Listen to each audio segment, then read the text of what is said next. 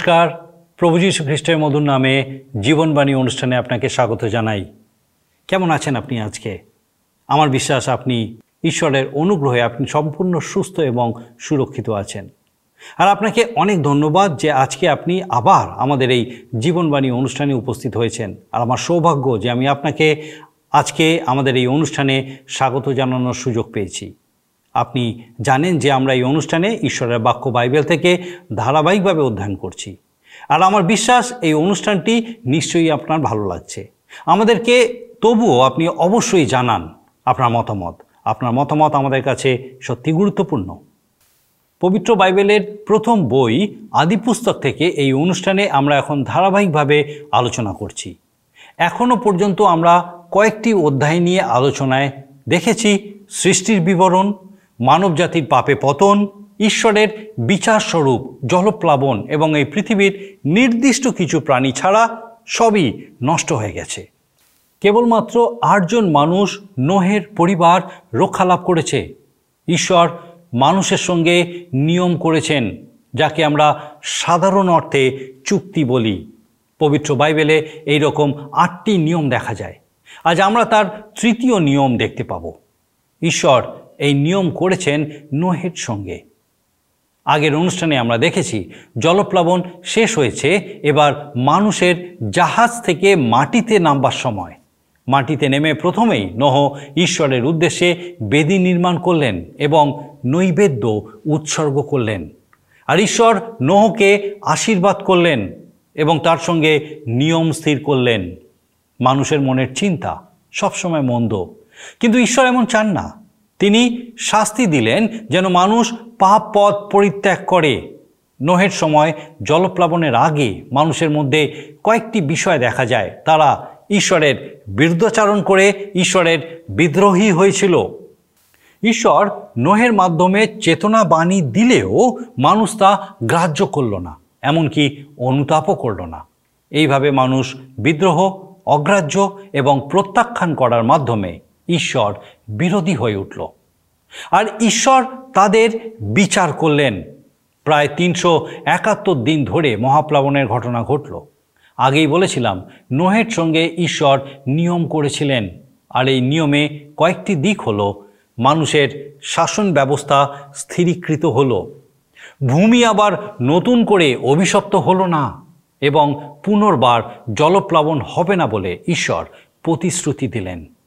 পৃথিবীর সকল জীবজন্তুর বা প্রাণীর উপরে মানুষের কর্তৃত্ব বহাল থাকল।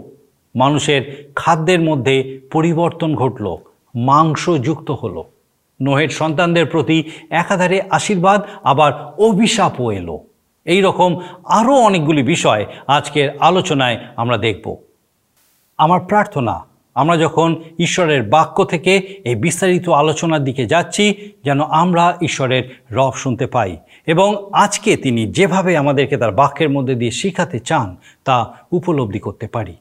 কিন্তু আসুন, তার আগে ঈশ্বরের বাক্যের বিস্তারিত আলোচনার দিকে যাওয়ার আগে একটা গানের মধ্যে দিয়ে আমরা ঈশ্বরের স্তুতি প্রশংসা করি। পথে গিয়েছ চলে সেই পথে আমি যাইনি, শুনি তো শীত ধুলির করুণা, শুনি তো শীত ধুলির করুণা, তাই আমি খুঁজে পাইনি।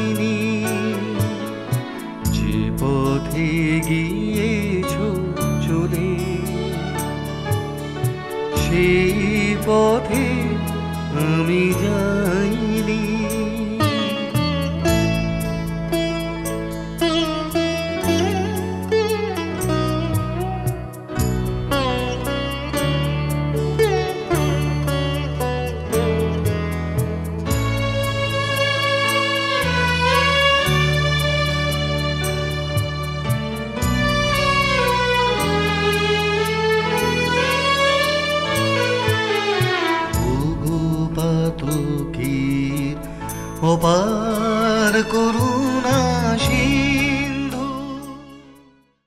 প্রিয় বন্ধু, জীবনবাণীর এর আগের অনুষ্ঠানে আমরা যা শুনেছি, বিশেষ করে আটের অধ্যায় আদি পুস্তকে, আমরা দেখতে পাই চোদ্দ পদ পর্যন্ত যদি আমরা দেখি, তাহলে দেখি, পরে দ্বিতীয় মাসের সাতাইশ দিনে ভূমি শুষ্ক হলো।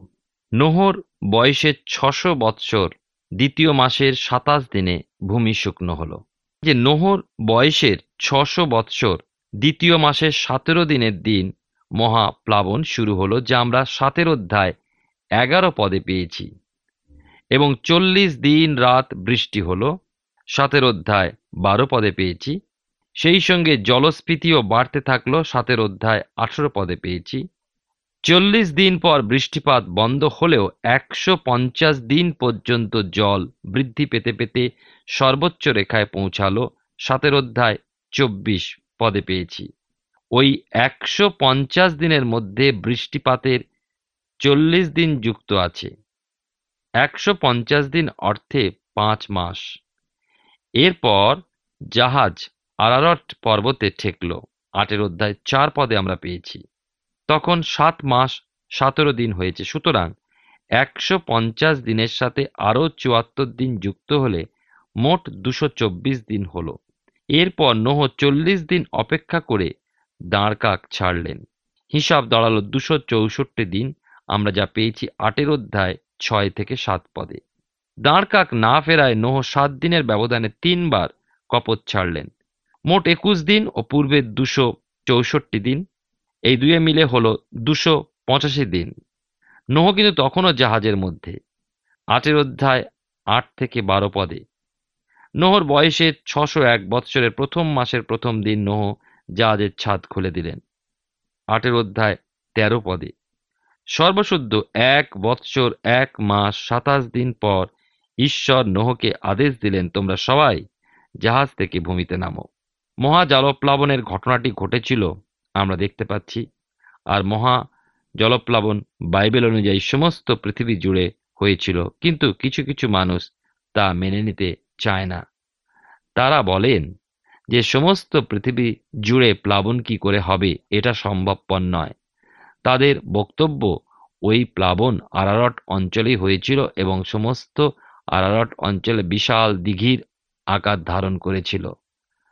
তাদের ওই বিশ্বাস ও ধারণা নাস্বাত করে দিয়ে একজন লেখক কি বলেছেন শুনি।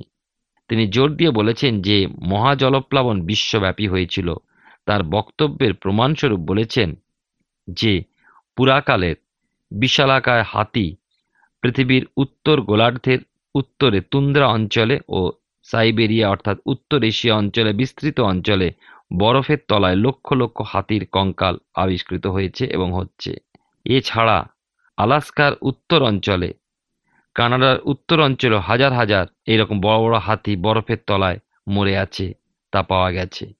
ওই সব হাতিদের মরা দেহগুলো দেখে বোঝা যায় যে শ্যাওলা ভরা জলাভূমিতে পা আটকে উঠতে না পারায় যে ওইগুলো মরেছে তা নয়, হাতিগুলোকে পরীক্ষা করে দেখে জানা গিয়েছে যে ওগুলো জলে ডুবে মারা গিয়েছে। যদি জলাভূমিতে পা আটকে মরত তাহলে তাদের দেহে শুকিয়ে মরার চিহ্ন থাকতো। আরও উত্তর অংশে উত্তর মেরু সাগরের দ্বীপগুলোতে খনন করার সময় কেবল এই হাতি নয়, এবং বিভিন্ন বাঘ, বিশাল, তুন্দ্রা, হরিণ, ভল্লুক কস্তুরী মৃগ ও বিশাল বিশাল বৃক্ষ সমূলে উৎপাটিত হয়েছে। এমন সব বস্তু একসাথে মিশে বরফের তলায় চাপা পড়ে আছে, তার প্রমাণ মিলেছে। বর্তমানকালে ওই সকল অঞ্চলে বিশাল বিশাল গাছপালা দেখা যায় না। কাছাকাছির মধ্যে প্রায় হাজার মাইল দূরে গাছপালা দেখা যায়। ওই সকল অঞ্চলে জমা বরফের তলায় যে সমস্ত এই বিরাট বিরাট পশু পাওয়া যায়, তাদের পেট চিরে পাকস্থলিতে ছোট ছোট পাইন গাছের পাতা ও সরু সরু ডাল, কাঁটা গাছ বিশেষ ঝোপঝাড়ের ডালপালা পাওয়া গিয়েছে। ওই সমস্ত জন্তু হঠাৎই জমে বরফ জামা পড়েছে এবং এরপর আজ পর্যন্ত সেই বরফ গলেনি। এই যে বরফ গলে গেলে পচন ধরত বা সম্পূর্ণ পচে যেত এবং কোনো এক মিউজিয়ামে, কোনো এক হাতির দাঁত ব্যবসায়ীর দোকান থেকে একটা আস্ত এই হাতির মাথা খরিদ করেছিল এই মিউজিয়াম, যার উপরে লোম পর্যন্ত নষ্ট হয়নি। আরও শুনলে আশ্চর্য হতে হয়, একসময় একদল পর্যটক ও আবিষ্কারক খাদ্যাভাবে এই বড় বড় হাতির মাংস খেয়ে জীবন রক্ষা করেন। ওই বড় বড় হাতি প্রায় চার হাজার ছশো বৎসর কঠিন বরফের তলায় জমেছিল। প্রিয় ভাই বোন, মহা জলপ্লাবনের সত্যতা প্রমাণ যদি চান, তাহলে বলব আজও হাজার হাজার প্রমাণ পড়ে আছে। যদি বিশ্বাস করতে চান, বিশ্বাস করুন। এছাড়াও, ভূতাত্ত্বিকরা খনন করে ভূমির স্তর পরীক্ষা করে প্রমাণ করেছেন যে মহাপ্লাবনের স্তর মাটির তলায় আজও দেখা যাচ্ছে। যারা মানতে চায় না, তারা কখনোই মানবে না। আজকের আমরা আদিপুস্তক তার আটের অধ্যায় আমরা পনেরো পদ থেকে পাঠ শুরু করি। লেখা আছে এখানে, পনেরো থেকে উনিশ পদে, নোহের সহিতকৃত ঈশ্বরের নিয়ম। পরে ঈশ্বর নোহকে কহিলেন, তুমি আপনার স্ত্রী, পুত্রগণ ও পুত্রবধূকে সঙ্গে লইয়া জাহাজ হইতে বাইরে যাও, আর তোমার সঙ্গী, পশু, পক্ষী ও ভূচর, সরীসৃপ প্রভৃতি মাংসময় যত জীবজন্তু আছে, সেই সকলকে তোমার সঙ্গে বাইরে আনো। তাহারা পৃথিবীকে প্রাণীময় করুক এবং পৃথিবীতে প্রজাবন্ত ও বহুবংশ হোক।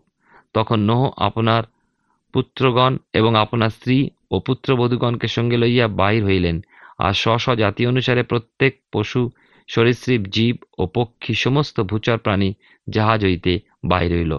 আদি পুস্তক তার আটের অধ্যায় পনেরো থেকে উনিশ পদ পাঠ করেছি এবং নোহের সাথে কৃত ঈশ্বরের নিয়ম সম্পর্কে আমরা শুনছি। নোহ ঈশ্বরের আদেশ মতো আপন স্ত্রী, তিন পুত্র ও পুত্রবধূদের নিয়ে নিচে নামলেন এবং এরপর সমস্ত জন্তু, পশু, পাখি, অন্যান্য প্রাণী, সরীসৃপ সবাইকে নামালেন। আর ঈশ্বর যেমন বলেছিলেন, ওরা পৃথিবীকে প্রাণীময় করুক, প্রজাবন্ত হোক ও বহুবংশ হোক নো সকল পশু প্রাণীকে ছেড়ে দিলেন, নো ঈশ্বরের উদ্দেশ্যে বেদি নির্মাণ করলেন এবং নৈবেদ্য উৎসর্গ করলেন। আদিপুস্তক তার আটের অধ্যায় কুড়ি থেকে বাইশ পদে আমরা পাই। লেখা আছে এখানে, পরে নোহ সদাপ্রভুর উদ্দেশ্যে যজ্ঞবেদী নির্মাণ করিলেন এবং সর্বপ্রকার সূচি পশুর ও সর্বপ্রকার সূচি পক্ষীর মধ্যে কতগুলি লইয়া বেদির উপরে হোম করিলেন, তাহাতে সদাপ্রভু তাহার সৌরভ আঘ্রাণ করিলেন আর সদাপ্রভু মনে মনে কহিলেন আমি মনুষ্যের জন্য ভূমিকে আর অভিশাপ দিব না, কারণ বাল্যকাল অবধি মনুষ্যের মনস্কল্পনা দুষ্ট, যেমন করিলাম, তেমনি আর কখন সকল প্রাণীকে সংহার করিব না। যাবৎ পৃথিবী থাকিবে, তাবৎ শস্য বপনের ও শস্য ছেদনের সময়, এবং শীত ও উত্তাপ এবং গ্রীষ্মকাল ও হেমন্তকাল এবং দিবা ও রাত্রি এই সকলের নিবৃত্ত হইবে না। নোহ জাহাজ থেকে বার হয়ে এক নূতন পরিস্থিতির মধ্যে পড়লেন। জনমানব শূন্য পৃথিবীতে। তারা কেবলমাত্র আটজন শ্বাস বিশিষ্ট মানুষ। সারা পৃথিবীতে আর যে কোনো মানুষ বেঁচে আছে, সে কথা চিন্তা করাটাই বাতুলতা। ঈশ্বর নোহকে বলেই দিয়েছিলেন আদিপুস্তক তার ছয়ের অধ্যায় তেরো পদে, আমার গোচরে সকল প্রাণীর অন্তিমকাল উপস্থিত, কেননা তাহাদের দ্বারা পৃথিবী দৌরাত্মে পরিপূর্ণ হইয়াছে। আর দেখো আমি পৃথিবীর সহিত তাহাদিগকে বিনষ্ট করিব। নোহ এবং তার পরিবার যে বেঁচে আছেন তাই ঈশ্বরকে কৃতজ্ঞতা ও ধন্যবাদ জানাবার জন্য ঈশ্বরের উদ্দেশ্যে অগ্নিকৃত উপহার রাখতে চাইলেন। দেখুন, আমাদের জীবনে আমরা কতভাবে ঈশ্বরের অনুগ্রহ লাভ করে থাকি। সুস্থতা লাভ, সমস্যার সমাধান, সন্তান লাভ, আবার শিক্ষাক্ষেত্রে সন্তানদের সফলতা লাভ, চাকরি পাওয়া বিপদ মুক্ত হওয়া ইত্যাদি ইত্যাদি। কিন্তু আমরা কতজন ঈশ্বরকে আমাদের হৃদয়ের কৃতজ্ঞতা ও ধন্যবাদ জানাই? নোহ সব রকম সূচি পশুর ও সব রকম সূচি পাখির মধ্যে কতকগুলো নিয়ে ঈশ্বরের উদ্দেশ্যে নৈবেদ্য উৎসর্গ করলেন। ঈশ্বর ও নোহের প্রতি প্রীত হয়ে তাঁর সাথে নিয়ম স্থির করলেন। বাইবেল বলে, ঈশ্বর ও মানুষের মধ্যে সব শুদ্ধ আটটা নিয়ম সম্পাদিত হয়েছিল। তার মধ্যে এই একটা, এই নিয়মগুলো এক একটা কাল। যেমন আদিপুস্তক তার দুইয়ের অধ্যায় ষোলো পদে আমরা দেখি, এদনের নিয়ম। আদিপুস্তক তিনের অধ্যায় পনেরো পদে দেখি, আদমের নিয়ম। আদিপুস্তক নয়ের অধ্যায় ষোলো পদে নোহের নিয়ম, চতুর্থ হলো আদিপুস্তক বারোর অধ্যায় দুই পদে অব্রাহামের নিয়ম, পঞ্চম হচ্ছে যাত্রা পুস্তক উনিশের অধ্যায় পাঁচ পদে মসির নিয়ম, ষষ্ঠ হচ্ছে দ্বিতীয় বিবরণ তিরিশের অধ্যায় তিন পদে প্যালেস্টাইনের নিয়ম, সপ্তম হচ্ছে দ্বিতীয় সময়ের সাতের অধ্যায় ষোলো পদে দাউদের নিয়ম, আট হচ্ছে ইব্রিয় পুস্তকের বাইবেলের নতুন নিয়মে আটের অধ্যায় আট পদে এই নূতন নিয়ম হচ্ছে অনুগ্রহের কাল। নোয়ের সময় একশো কুড়ি বৎসর কাল অনুগ্রহ গ্রহণ করার সুযোগ ছিল, কিন্তু নোহ একজনকেও পরিবর্তিত করতে পারেননি। বাইবেল বলে, প্রত্যেক মানুষের মনের চিন্তাটাই মন্দ। আমরা সত্যকে যদি আমাদের নিজেদেরকে বা নিজেদের দিকে দেখি এবং চিন্তা করি, তাহলে দেখব আমাদের যৌবনকালে হৃদয় নানা মন্দ চিন্তায় লিপ্ত থাকত। নোহ তার পরিবার ঈশ্বরের উদ্দেশ্যে নৈবেদ্য উৎসর্গ করলেন। এবং ঈশ্বর নোহের সাথে, অর্থাৎ সমগ্র মনুষ্য জাতির সঙ্গে এক নিয়ম স্থির করলেন। ওই নতুন নিয়ম অনুযায়ী ঈশ্বর মানুষকে আরও দায়িত্ব ও কর্তব্য দিলেন। ঈশ্বর বললেন, একজন মানুষ অপর মানুষের প্রাণ নিতে পারবে না। আর মানুষ মনে রাখবে যে অপরের প্রাণ নেবার অধিকার তার নেই। আদিপুস্তক তার চারের অধ্যায় দশ থেকে এগারো পদে, চোদ্দ থেকে পনেরো পদে এবং তেইশ থেকে চব্বিশ পদে আমরা পেয়েছি। এই নূতন নিয়ম অনুযায়ী ঈশ্বরের প্রতি মানুষের যে কর্তব্য চলে আসছিল তা বজায় থাকল, তাছাড়াও ঈশ্বরের যা প্রাপ্য, মানুষ ঈশ্বরকে তাই দেবে। নোহ ঈশ্বরের প্রতি কৃতজ্ঞতা, দান ও ভক্তি, শ্রদ্ধা অর্পণ করল। ঈশ্বরের প্রশংসা করল। মতিলিখিত সুসমাচার তার বাইশের অধ্যায় একুশ পদে। যিশু কি বলেছেন জানেন? আমি পাঠ করে শোনাই। কৈশোরের যাহা যাহা কৈশোরকে দাও, আর ঈশ্বরের যাহা যাহা ঈশ্বরকে দাও। নোহের নিয়ম অনুযায়ী জগতের প্রতি তথা মানুষের প্রতি যা যা করা, সেটাও অবহেলা করবে না। একথার অর্থ এই হয় যে, মানুষের তৈরি যে সরকার, তাদের প্রতি কর্তব্যনিষ্ঠ থাকবে এবং স্বর্গের ঈশ্বরের প্রতি বিশ্বস্ত ও কর্তব্যনিষ্ঠ অবশ্যই থাকবে। জনগণের যে সরকার, তাদের প্রথম ও প্রধান দায়িত্ব হবে মানুষের জীবন রক্ষা। কথায় কথায় প্রাণদণ্ড নয়। ঈশ্বরের অনুমতি বিনা প্রাণদণ্ড নয়। সেবা ও সাহায্য, শান্তি রক্ষা ইত্যাদি। নয়ের সাথে ঈশ্বরের যে নিয়ম স্থাপিত হলো, তার সারাংশ আমরা যখন নয়ের অধ্যায় ষোলো পদ আদি পুস্তকে আলোচনা করব, তখন আমরা শুনব। লক্ষ্য করুন, আটের অধ্যায় বাইশ পদে লেখা আছে, যাবৎ পৃথিবী থাকিবে, তাবৎ শস্য বপনের ও শস্য ছেদনের সময় এবং শীত ও উত্তাপ এবং গ্রীষ্মকাল, হেমন্তকাল এবং দিবা ও রাত্রি এই সকলের নিবৃত্তি হইবে না। আমরা জানি যে পৃথিবীর অক্ষরেখা নব্বই ডিগ্রিতে নেই একদিকে কেন্দ্রবিন্দু থেকে সরে আছে। আর সরে আছে বলেই ঋতু পরিবর্তন হচ্ছে। আটের অধ্যায় বাইশ পদে আমরা শুনেছি, যাবৎ পৃথিবী থাকিবে, তাবৎ শস্য বপনের শস্য ছেদনের সময়। এবং শীত ও উত্তাপ এবং গ্রীষ্মকাল ও হেমন্তকাল এবং দিবা ও রাত্রি এই সকলের নিবৃত্তি হইবে না। মহাজলপ্লাবনের পরেই এই কথা কেন উঠল? কিছু লোকের ধারণা ও বক্তব্য এই যে, প্লাবনের আগে এমনটি ছিল না, কিন্তু পৃথিবীর অক্ষরেখা নব্বই ডিগ্রিতেই ছিল। মহাজালপ্লাবনের প্রভাবে কেন্দ্রবিন্দু সরে গিয়েছে। ছেলেরা লাট্টু ঘোরায় লক্ষ্য করেছেন? লাট্টু কখনো কখনো বেঁকে ঘোরে, পৃথিবীও বেঁকে ঘুরছে। যেমন বলছিলাম, কিছু মানুষের ধারণা মহা জলপ্লাবনের সময় উত্তর মেরুর উপরে প্রচণ্ড জলের চাপ পড়ে। আমরা শুনেছি যে উত্তরাঞ্চলে প্রাচীন যুগের বহু জীবজন্তুর ফসিল, এমনকি বরফে চাপা মৃত জন্তু জানোয়ারও পাওয়া গেছে। উত্তরে জল জমে বরফ হয়ে যায় এইভাবে ভারসাম্য হারিয়ে পৃথিবীর কেন্দ্রবিন্দু সরে যায়। কেন্দ্রবিন্দু সরে যাওয়া ঋতুর মধ্যে পরিবর্তন দিন রাত্রির মধ্যে পরিবর্তন, শীত, গ্রীষ্ম ইত্যাদি পাওয়া যায়। গ্রীষ্মকালে দিন বড়, শীতকালে দিন ছোট এই জন্য হয়। ঈশ্বর বলছেন, এইভাবেই চলতে থাকবে। মহাপ্লাবনের পূর্বেই তৎকালিক মানুষের মধ্যে তিনটে বিষয় লক্ষ্য করা যায়। প্রথমত, ওই লোকেরা ঈশ্বরের বিরুদ্ধাচরণ করে বিদ্রোহী হয়েছিল। দ্বিতীয়ত দেখি, ঈশ্বর তাঁর চেতনাবাণী প্রকাশ করা সত্ত্বেও মানুষ তা অগ্রাহ্য করল। তৃতীয়ত, প্লাবনের পূর্বে মানুষদের মধ্যে অনুতাপ দেখা গেল না, তারা সম্পূর্ণ অস্বীকার করল, কারণ ঈশ্বর জাহাজ বা আশ্রয়স্থান তাদের জন্য দিয়েছিলেন, কিন্তু কেউই সুযোগ নেয়নি, আমন্ত্রণ প্রত্যাখ্যান করেছিল। সুতরাং আমরা তিনটে বিষয় লক্ষ্য করলাম, প্রথম বিদ্রোহী, দ্বিতীয়ত অগ্রাহ্য, তৃতীয় প্রত্যাখ্যান। এদের জন্য জল হলো কি মৃত্যু? আমি চিন্তা করছিলাম, হাজার হাজার মৃতদেহ জলে ভাসছে, অথচ সৎকার করে এমন একজনও নাই। এমনকি আকাশে পাখি নেই যে ওই মাংস ভক্ষণ করে। এখন আমরা ঈশ্বরের সাক্ষাতে ধার্মিক ব্যক্তি নোহের দিকে দেখব। স্ত্রী, পুত্র ও পুত্রবধূদের নিয়ে জাহাজের বাইরে এসে দাঁড়িয়েছেন। সারা পৃথিবীতে একজনই আদমের বংশধর এবং তার পুত্র ও পরিবার সব মিলিয়ে আটজন। নোহের গর্ব করার কথা। দেখো সারা পৃথিবীতে একমাত্র আমি ও আমার পরিবার অনুগ্রহ লাভ করেছি। আমি মনুষ্যজাতির প্রতিনিধি। নহি জগতের মনুষ্যজাতির পিতা, যে পদমর্যাদা আদমের ছিল। বর্তমানকালে সারা পৃথিবীতে আমরা যারা মানুষ রূপে বসবাস করছি, আমরা আদম অপেক্ষা নোয়ের নিকট আত্মীয়। জলপ্লাবনে সব গিয়েছে একমাত্র নোহকে ঈশ্বর রেখেছেন, যার মধ্যে দিয়ে ঈশ্বর নতুন করে মনুষ্য জাতিকে গড়ে তুলবেন। সুতরাং আজকের দিনের মনুষ্য জাতির পিতা বলতে নোহ। তবে কথা মনে রাখতে হবে যে নোহর মধ্যেও আদমের রক্ত ছিল। সুতরাং আমাদের দেহ আদমের রক্ত বইছে। প্রিয় ভাই বোন, আমরা প্রায় তিনশো একাত্তর দিন জলপ্লাবনের ঘটনাবলী শুনছি বা শুনলাম। আবার পৃথিবীর জল শুকনো হয়ে শুষ্ক ভূমিতে আমাদের আদি পিতা নোহকে পদার্পণ করতে দেখলাম। আমরা এও দেখলাম নোহ ঈশ্বরের উদ্দেশ্যে কৃতজ্ঞতার নৈবেদ্য উৎসর্গ করলেন এবং ঈশ্বরের সাথে নোয়ের নিয়ম স্থাপিত হলো। আমরা শুনেছিলাম ঈশ্বর আদমকে পৃথিবীর সমস্ত পশু, পাখি, জন্তু প্রাণীর এবং মাছের ও জলচর প্রাণীর তত্ত্বাবধায়ক করেছেন। ঈশ্বর নোহকে সমস্ত পশু, পাখি, জন্তু ও প্রাণীর রক্ষক নিযুক্ত করেছিলেন। আমরা এও শুনেছি যে ঈশ্বর মানুষের সঙ্গে আটটা নিয়ম করেছেন। এই আটটা নিয়ম আটটা কাল। প্রথম ছিল এদনের নিয়ম বা অজ্ঞানতার কাল। তখন তাদের মধ্যে সৎ সৎ জ্ঞান লাভ হয়নি। দ্বিতীয় হচ্ছে আদমের নিয়ম বা জ্ঞানের কাল। মানুষ, পরিবার গড়ল, সমাজ গড়ল, ভালো মন্দ বুঝতে শিখল। তৃতীয় নিয়ম, জলপ্লাবনের পর নোহের নিয়ম বা মানুষের সরকার গড়বার কাল।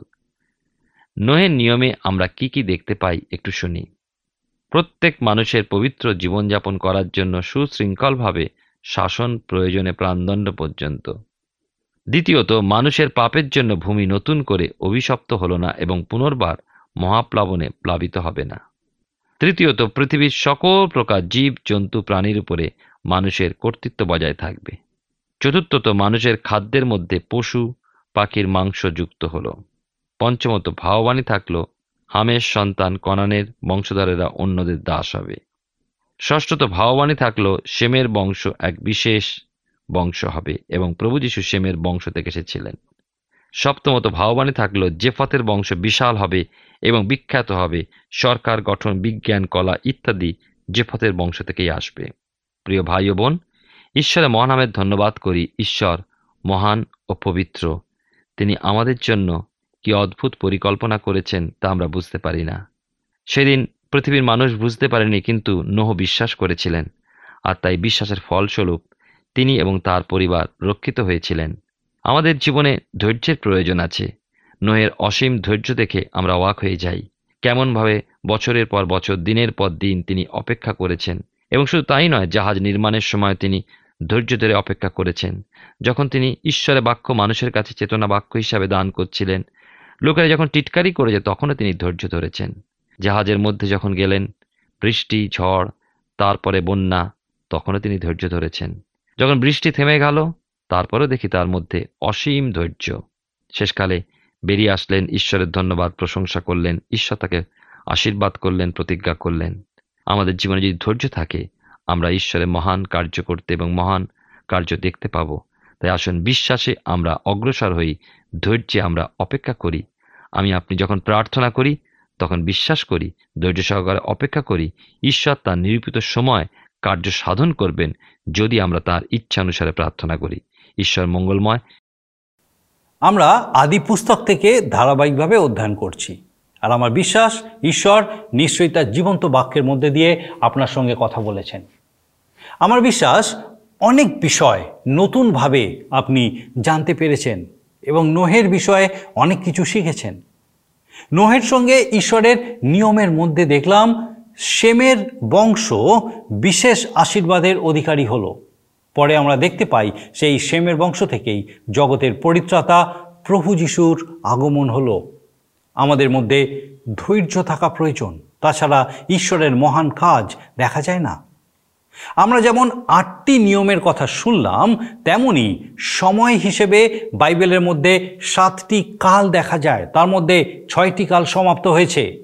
আর বর্তমানে আমরা সপ্তম কাল বা অনুগ্রহের সময়ে জীবনযাপন করছি। আমরা দেখেছি এদম উদ্যানের নিয়ম। এই সময়কে বলা হয় অজ্ঞানতার কাল। দ্বিতীয় নিয়ম ছিল আদমের সঙ্গে। এই সময়কে বলা হয় জ্ঞানের কাল। তারপর নোহের নিয়ম দেখেছি। এই সময়কে বলা হয় মানুষের সরকার গড়বার সময়। এই সব বিষয় দিয়ে ঈশ্বর আমাদের কাছে তার পরিকল্পনা জানিয়েছেন। আসুন আমরা ঈশ্বরের সঙ্গে যুক্ত থাকি এবং তার পরিচালনায় আত্মিক জীবনকে গড়ে তুলি। আসুন প্রার্থনা করি। করুণময় স্বর্গীয় পিতা তোমার ধন্যবাদ দিশীয় পিতা যে তোমার অপার অনুগ্রহে তুমি আবার আমাদেরকে এই সুন্দর সুযোগ দিয়েছিলে, যেন তোমার জীবন্ত বাক্য থেকে পিতাগো আমরা নতুনভাবে তোমাকে আবিষ্কার করতে পারি, তোমাকে জানতে পারি, শিখতে পারি, তোমার অভিজ্ঞতা লাভ করতে পারি। প্রভুগো তোমার ধন্যবাদ দিই যে আজকে তুমি তোমার এই জীবন্ত বাক্য দিয়ে পিতাগো আমাদের দর্শক বন্ধুদের সঙ্গে তুমি কথা বলেছ, তাদের হৃদয় মনকে তুমি স্পর্শ করেছ, অনুপ্রাণিত করেছ, উৎসাহিত করেছ, উজ্জীবিত করেছ। ধন্যবাদ ঈশ্বরীয় পিতা যে তোমার মহা অনুগ্রহ তুমি আমাদেরকে এই সুযোগ দিয়েছ যেন পিতাগো তোমার সহভাগিতায় আমরা তোমাতে বৃদ্ধি পেতে পারি। বিশেষ করে প্রার্থনা করি প্রভুগ সেই প্রত্যেক পরিবারের জন্য। ও প্রভুগ যারা তোমার পবিত্র অনুগ্রহে তোমাতে, তোমার দিকে দৃষ্টি স্থির রেখে পিতা গো এবং তোমার আশায়, তোমার তোমার প্রত্যাশায় জীবনযাপন করছে স্বৈগ পিতা। ও প্রভুগ বিশেষ করে প্রার্থনা করি, এই সময় যদি কারোর বিশেষ কোনো প্রত্যাশা থেকে থাকে প্রভুগ তুমি জানো, এবং তোমার পবিত্র অনুগ্রহে সেই প্রত্যাশা তুমি পূর্ণ হতে সাহায্য করো। যেন সমস্ত কিছুতে পিতাগো তোমারই গৌরব হয়। প্রার্থনা করি, প্রভুগ, আজকে যদি এই সময় কেউ দুরারোগ্য রোগে আক্রান্ত আছেন, বিছানায় শয্যাশায়ী আছেন, তথাপি প্রভুগ তোমার দিকে দৃষ্টি স্থির রেখেছেন যে হ্যাঁ প্রভু, তুমি পারো তাকে উদ্ধার করতে, রক্ষা করতে, সেই বিছানা থেকে তুলে বসাতে স্বর্গীয় পিতা। প্রার্থনা করি তোমার সেই মহাপরাক্রম কার্য সাধনকারী আলোকারী হাত, তার দিকে বাড়িয়ে দাও। স্পর্শ করো। যেন পিতাগো, সে প্রকৃত তোমার প্রতি বিশ্বাসের নির্ভরশীলতায় তিনি প্রভুগ তোমার এই তোমার এই স্পর্শ তার শরীরে উপলব্ধি করে তোমার গৌরব করতে পারে। এবং তোমার পরাক্রম তার জীবনে দেখে প্রভু তোমার গৌরব করতে পারে। ধন্যবাদ দি পিতাগো যে তোমার পবিত্র অনুগ্রহে তুমি সেই প্রত্যেক পরিবারকে সুরক্ষিত রেখেছ। পিতাগো, যারা তোমাকে তাদের জীবনে প্রধান স্থান দিয়েছে। তুমি কৃপা করো, তাদের সকল ভাবনা প্রার্থনা করি। পিতাগো, সেই পরিবারের প্রত্যেক বাচ্চাদের জন্য, ছাত্রছাত্রী যারা আছে, পড়াশোনার মধ্যে আছে, পিতাগো, প্রত্যেককে আশীর্বাদ যুক্ত করো, তাদের সঙ্গে সঙ্গে থাকো, সুস্থ, সবল রাখো।